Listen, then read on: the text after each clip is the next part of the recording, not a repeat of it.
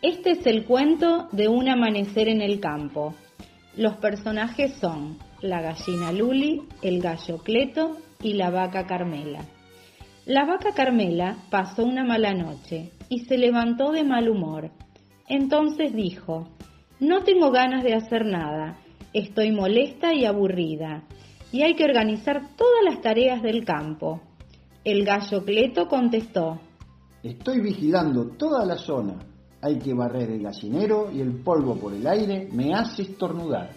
La gallina Luli estaba muy enojada y no tenía buena cara, ya que ella es muy trabajadora y quiere ver todo ordenado.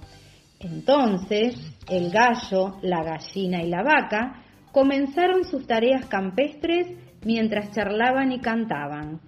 La vaca Carmela terminó diciendo, Qué divertido resultó trabajar todos juntos compartiendo este hermoso día. Mientras que la gallina Luli dijo, Tengo hambre, me a comer. Y así partieron todos juntos para compartir un rico almuerzo.